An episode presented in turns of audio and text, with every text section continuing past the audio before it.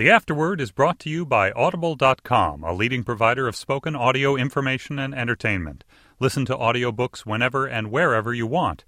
Get a free book when you sign up for a 30-day free trial at audiblepodcast.com slash afterword. That's W-O-R-D.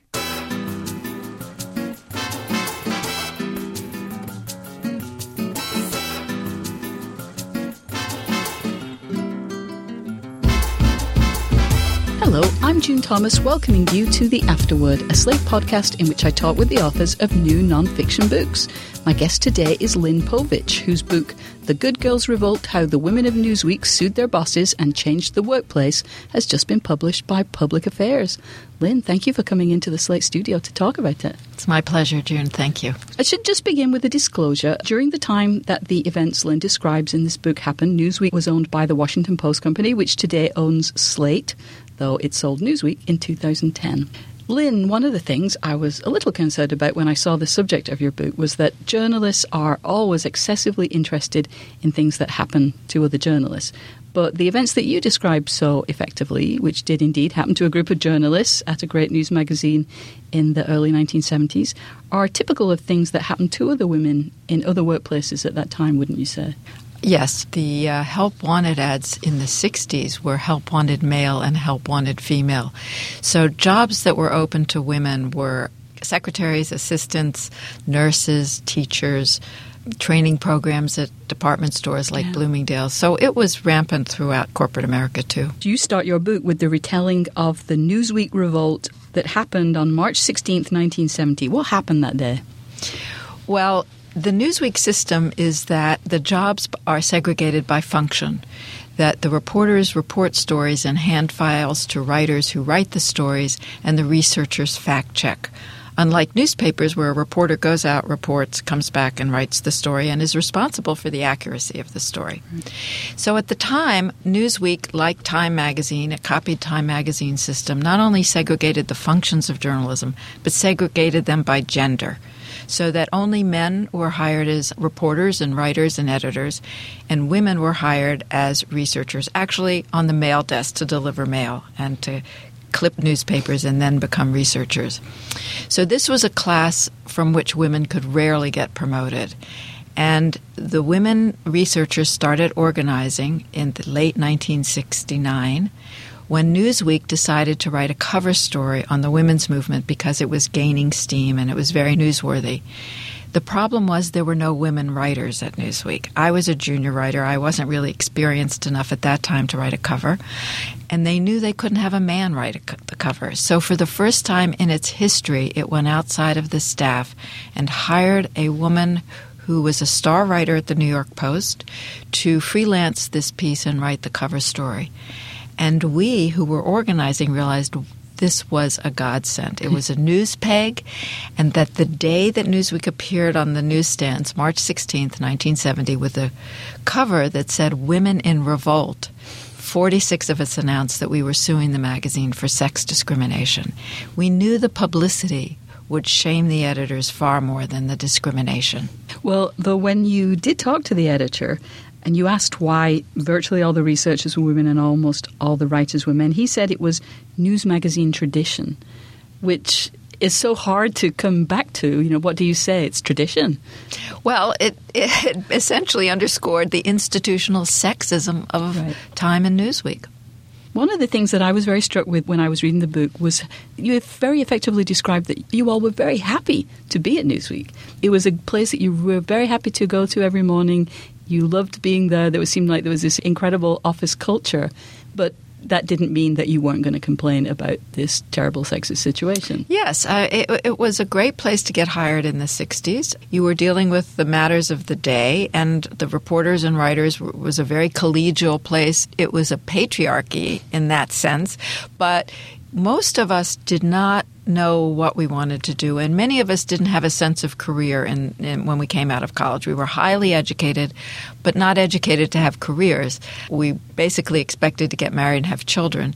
The women who knew they wanted to be journalists or writers and came to Newsweek and were hired as researchers or on the mail desk realized right away they were never going to get promoted. Mm-hmm. And they left very quickly to go on to very successful careers. Uh, women like Nora Ephron. Mm-hmm. Ellen Goodman, mm-hmm. Jane Bryant Quinn, and Susan Brownmiller. Yeah. I mean, one was told in the interview if you want to write, go someplace else. Women do not write at Newsweek. I was lucky. I had a wonderful boss who was very encouraging, a mentor. All of the mentors then were men for the women. My boss was particularly good and um, helped me learn to report and write and suggested that I get promoted to a junior writer, which I was in 1969. Well, let's go back to Nora Ephron, who, as you said, worked at Newsweek for a short while before she realized she wasn't going to be able to do what she wanted to do there. And she said, but what is interesting is how institutionally sexist it was without necessarily being personally sexist. Your description of the place back in the 60s sounds like, and I hope you'll forgive at this point a very cliche uh, comparison, the world of Mad Men. I mean, you have this great description of life in the magazine back then. There was, um, in, especially in the mid to late 60s, while the sexual revolution was mm-hmm. going on, there was just a lot of sex going on in the magazine. I mean, and almost all of it was consensual, whether people were married or single, men or women, married or single. Um, Nora says, you know, if they wanted to sleep with you and if you didn't want to sleep with them, you just said no. But, you know, there were behaviors which definitely crossed the line. Mm-hmm. I mean, there were inappropriate things said to women, there were inappropriate physical touching on women, and there were instances, and one in particular, where an editor sort of stalked one of his researchers. He had a real crush on her mm-hmm. and indeed asked her to marry him. And when she said no, basically said, "Then you'll have to leave Newsweek," and uh, made her life miserable. What what happened in that case? She left, mm-hmm. but no one really knew it. She didn't protest. Mm-hmm, mm-hmm. Um, it was too scary. So you had started at Newsweek. You'd gone straight from college, as I recall, straight from Vassar. I was interviewed at Newsweek in New York as a researcher, but I just wanted to go to Paris. And so I had an interview with the Paris bureau chief who did not have any jobs at the time. But as I was leaving college, a job opened up as a secretary. And so my first job was in the Paris bureau as the secretary. Seems like a fairly. I was happy to do it. exactly. But then you came back to New York. I came back to New York a year and a half later, and because I had worked with the Newsweek, in fact, done some reporting in Paris, mm. I started as a researcher.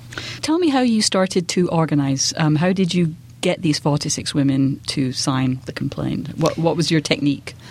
Well, the first woman who started the suit, Judy Gingold, who was a Marshall scholar and couldn't find a job when she came back to New York, learned through a conversation with a friend of hers who was a lawyer that this was illegal according to the Civil Rights Act. So she started talking to two of her best friends who had been in the Nation Department where she was. And then they brought in a third and fourth. I was the 5th mm-hmm. person. And by then I was sharing an office with Judy. And we were talking about how to organize. We were terrified we were going to be fired if they found out. Mm-hmm. And so one by one, we would approach a woman in the ladies' room, that famous command central for organizing, or tears, depending on how you right. used it. Mm-hmm. And, you know, we would approach someone at the sink. First, we'd make sure there was no one. We'd look under the stalls and make sure no one else was there and say something like, you know, oh, I've got to check this story by this guy, and, you know, I could have written it better than him. And if she responded, then we would say, you know, we're thinking about doing something. Are you interested? And one by one, we kept it a one on one situation until we had about 20 women. And then, because it was the women's movement, you had to do everything by consensus. Uh, we decided to hire a lawyer and make a group decision on what we would do once the lawyer laid out our options. Right. Found yourself with Eleanor Holmes Norton, who we now we know today as having been for the last 21 years the District of Columbia's representative in the House of Representatives, but back then she was a young lawyer at the ACLU. But she'd worked with Muhammad Ali, she'd worked with George Wallace and Julian Bond. You talk about how you almost felt that you didn't belong in that company. Well, you know, she did some really high profile cases, and Eleanor was involved with the civil rights movement for a long time. And so we thought, you know, a bunch of upper middle class, white, privileged women wouldn't be very sexy. But first of all, she took the magazine out of our hands when we met with her and said the fact that there are men from the very top to the next to the last category and then only women in the bottom category means that there's a pattern of discrimination. And she also said to me later that what interested her was that we were professional women and therefore working in a company where all the, the judgments were quite subjective. Mm and it turns out, I believe, and according to Eleanor, she doesn't know of any other case where we were the first female class action suit. One of the things you talk about is how it was tricky for you because your father, Shirley Povich, was a very famous sports writer at the Washington Post for a very long time. And so you kind of had a connection with Mrs. Graham, who owned the company at the time. How, how did that well, affect you? It was interesting. I mean, uh, my father, who was a very good friend of Mrs. Graham and her husband and her father even asked her if she she would arrange for an interview for me when I was in college, and she did. As I said, there was no job at the time, and we loved the Grahams in our family, and I think they considered us members of the Post family. Yeah. So when we were about to sue, I called my father and I explained why we were suing you know, he understood that. It was such a clear case of discrimination. Mm-hmm. He didn't mind, you know, he understood it was a little touchy. I was now suing his boss. I don't know if he ever said anything to Katharine Graham or she to him. He mm-hmm. certainly never told me. But I felt after that that she was hurt by the fact that I was in this suit. She never said it directly to me. She was always very gracious to me. But I felt a kind of coolness, and I'm sure she was surprised that of all the people involved, I would be one of them. And yet, there also must have been a sense in your group that the company was owned by the Graham family, which was led by Katharine Graham. She was one of the very few female heads of media companies. You must have sort of expected some sympathy from Mrs. We did. Graham. In fact, at one point, when we were trying to figure out what to do, one of the women said, Let's just go to Katharine Graham and tell her what the problem is interesting if you read her marvelous book. She wrote the most marvelous autobiography, the most honest and courageous mm-hmm. one. Katharine Graham grew up in a wealthy family. Her father bought the Washington Post in 1933. She was a reporter in San Francisco and other places before she got married. She married this very talented man, Philip Graham, who ended up being the editor of the Washington Post. And she went home to raise their children. And then after he died, she stepped in to take over the Washington Post company and keep the company in the family. And as she describes herself in those years of the 60s and early 70s, she was very insecure. She has said many times, and I have her quoted as saying she thought a man could do her job better than she. And it's a shame because she was such a smart, talented person. And as we saw her grow through the Watergate years, a very courageous woman in her own right. But as you said, as the owner, one of two women owners of major news organizations, the other being Dolly Schiff at the New York Post, she was often the only woman in the room, and she wasn't allowed in the Gridiron Club, mm-hmm. and she had to retire with the women at Washington dinner parties and not sit with the men and discuss the issues of the day. So she was clearly discriminated mm-hmm. against. Mm-hmm. So let's pause for a moment to give away some books. But first, I want to let you know that this month the Afterword is sponsored by Audible.com. They're offering a free audiobook to any US listener who signs up for a new 30 day free trial. Audible has more than 100,000 audiobooks available for download, as well as audio versions of newspapers and magazines. Membership also includes free access to the daily audio digest versions of the New York Times or the Wall Street Journal.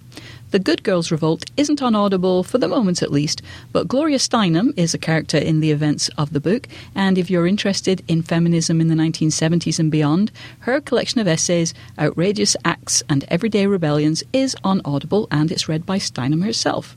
To get your 30 day free trial, which will allow you to download one of the 100,000 books available on Audible, go to audiblepodcast.com slash afterword. If you use that URL, the afterword will get credit.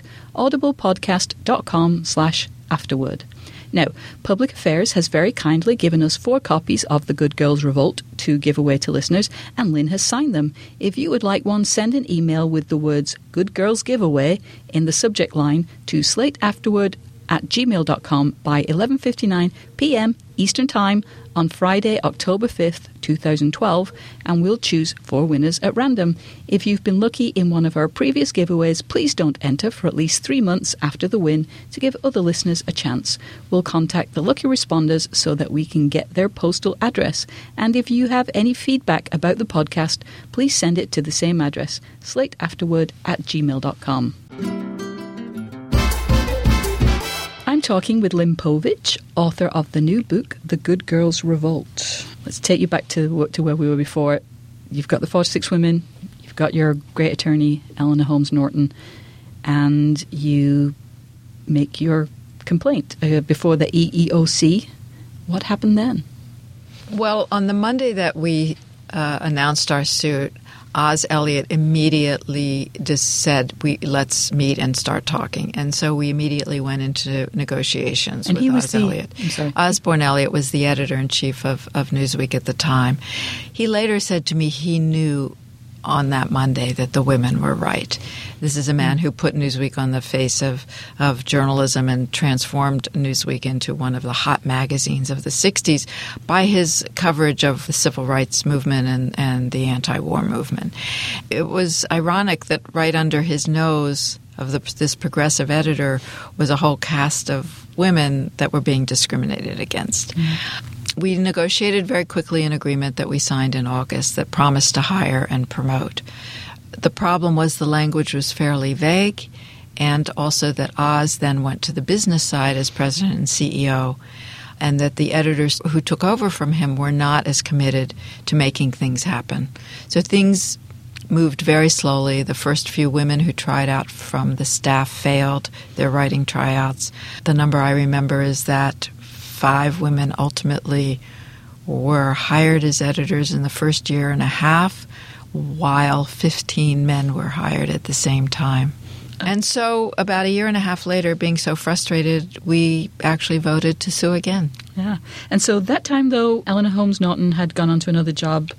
And so, you found a new attorney, Harriet Rabb. Harriet Rabb was a young, I mean, she was only probably 27 or so herself at Columbia law school.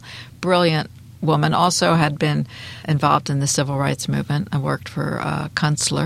And she was doing a new employment rights seminar at Columbia. This was a whole new sector of the law coming out of the Civil Rights Act.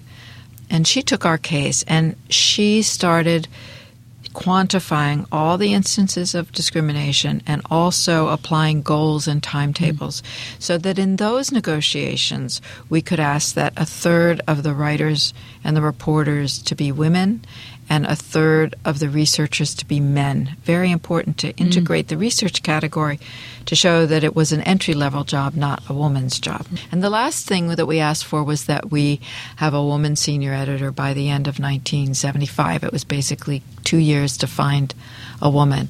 And I was told they went to Gloria Steinem, who by now was editing her own magazine, Ms. Magazine to see if she'd be interested in being a senior editor at Newsweek, which of course she wasn't. But she said to me, You know, I'm not surprised because I was like Jose Greco, the only Spanish dancer they knew. And they started trying out a, a woman at Newsweek who was a wonderful reporter and writer, a brilliant reporter and writer who had been in Paris, where I first met her, and then Washington, and was then brought to New York, named Elizabeth Peer. And Liz tried out for a couple months, but she just wasn't a manager. She didn't have the temperament mm-hmm. to manage people. So then they asked me if I would try out, and I did for three or four months. And I didn't know how well I was doing, but I certainly enjoyed it. And in August of 1975, Oz moved on, and the new editor in chief of Newsweek was a man named Ed Kosner, and he decided to promote me to the senior editor, which would which meant that I was the first woman senior editor in the history of the magazine. That's fantastic. And what was the date when that happened? It was September 1st, 1975. So they had three months. Yes, that's right. They months. beat the deadline. awesome. and do you think you got the job because of the women's protest? Do you think you would have gotten that job no, otherwise? Of course. I always say I'm an affirmative action baby. I am proud of it. I, that would that job would have never been offered to me. And I was talking to Anna Quindlen, and she said, "You know, I always say I'm an affirmative action person too, because she said people get upset when I say that." And I said, "You know, if you think affirmative action is about hiring." a mediocre, less talented person simply because they are a woman or a black, you're looking at one. you know, it opened the door for a lot of very talented women. And Harriet Rabb then went on also to having won the Newsweek case. She represented women at other media. Yes, companies. because she represented us and we had gotten so much publicity, she then went on to represent the women at the Reader's Digest, and the New York Times women called her to represent them in their very famous case, which was a very contentious case. Mm-hmm. They ultimately settled, but it was pretty nasty. You use an interesting phrase when you talk about the way that the women of Newsweek around 1970, especially the younger ones, felt. You were women in transition, raised in one era, and coming of age in another very different time. What do you mean by that? Well, women were from the um, 30s, 40s, post war era, were really raised to get married and have children. You could be smart, but not too smart. You couldn't really be too ambitious. You wanted to be nice. You didn't want to make the men feel uncomfortable, and you wanted to be attractive to attract a great guy. And so half of my class in college got married the June they graduated. You know, a lot of women who had worked during the war because the men were fighting had gone back to raising children in suburbia, and so many of our mothers weren't working women. And certainly a lot of women were working, and certainly working class women were working, and certainly a lot of African American people were working. But many of us came out of that sort of housewife culture. And yet, when the 60s started and the these movements between the civil rights movement, the anti-war movement, and then the women's movement, which actually spoke to us, mm-hmm. happened, it sort of galvanized us out of this, uh, or started actually getting us to question all of these roles that we were taught to believe in and to and this was the hardest thing to sort of challenge them and reject much of what we were raised to believe. Yeah. But the protest, the organizing, the lawsuit, the whole experience did radicalize many of the women who were involved, and it did make a big difference at the magazine.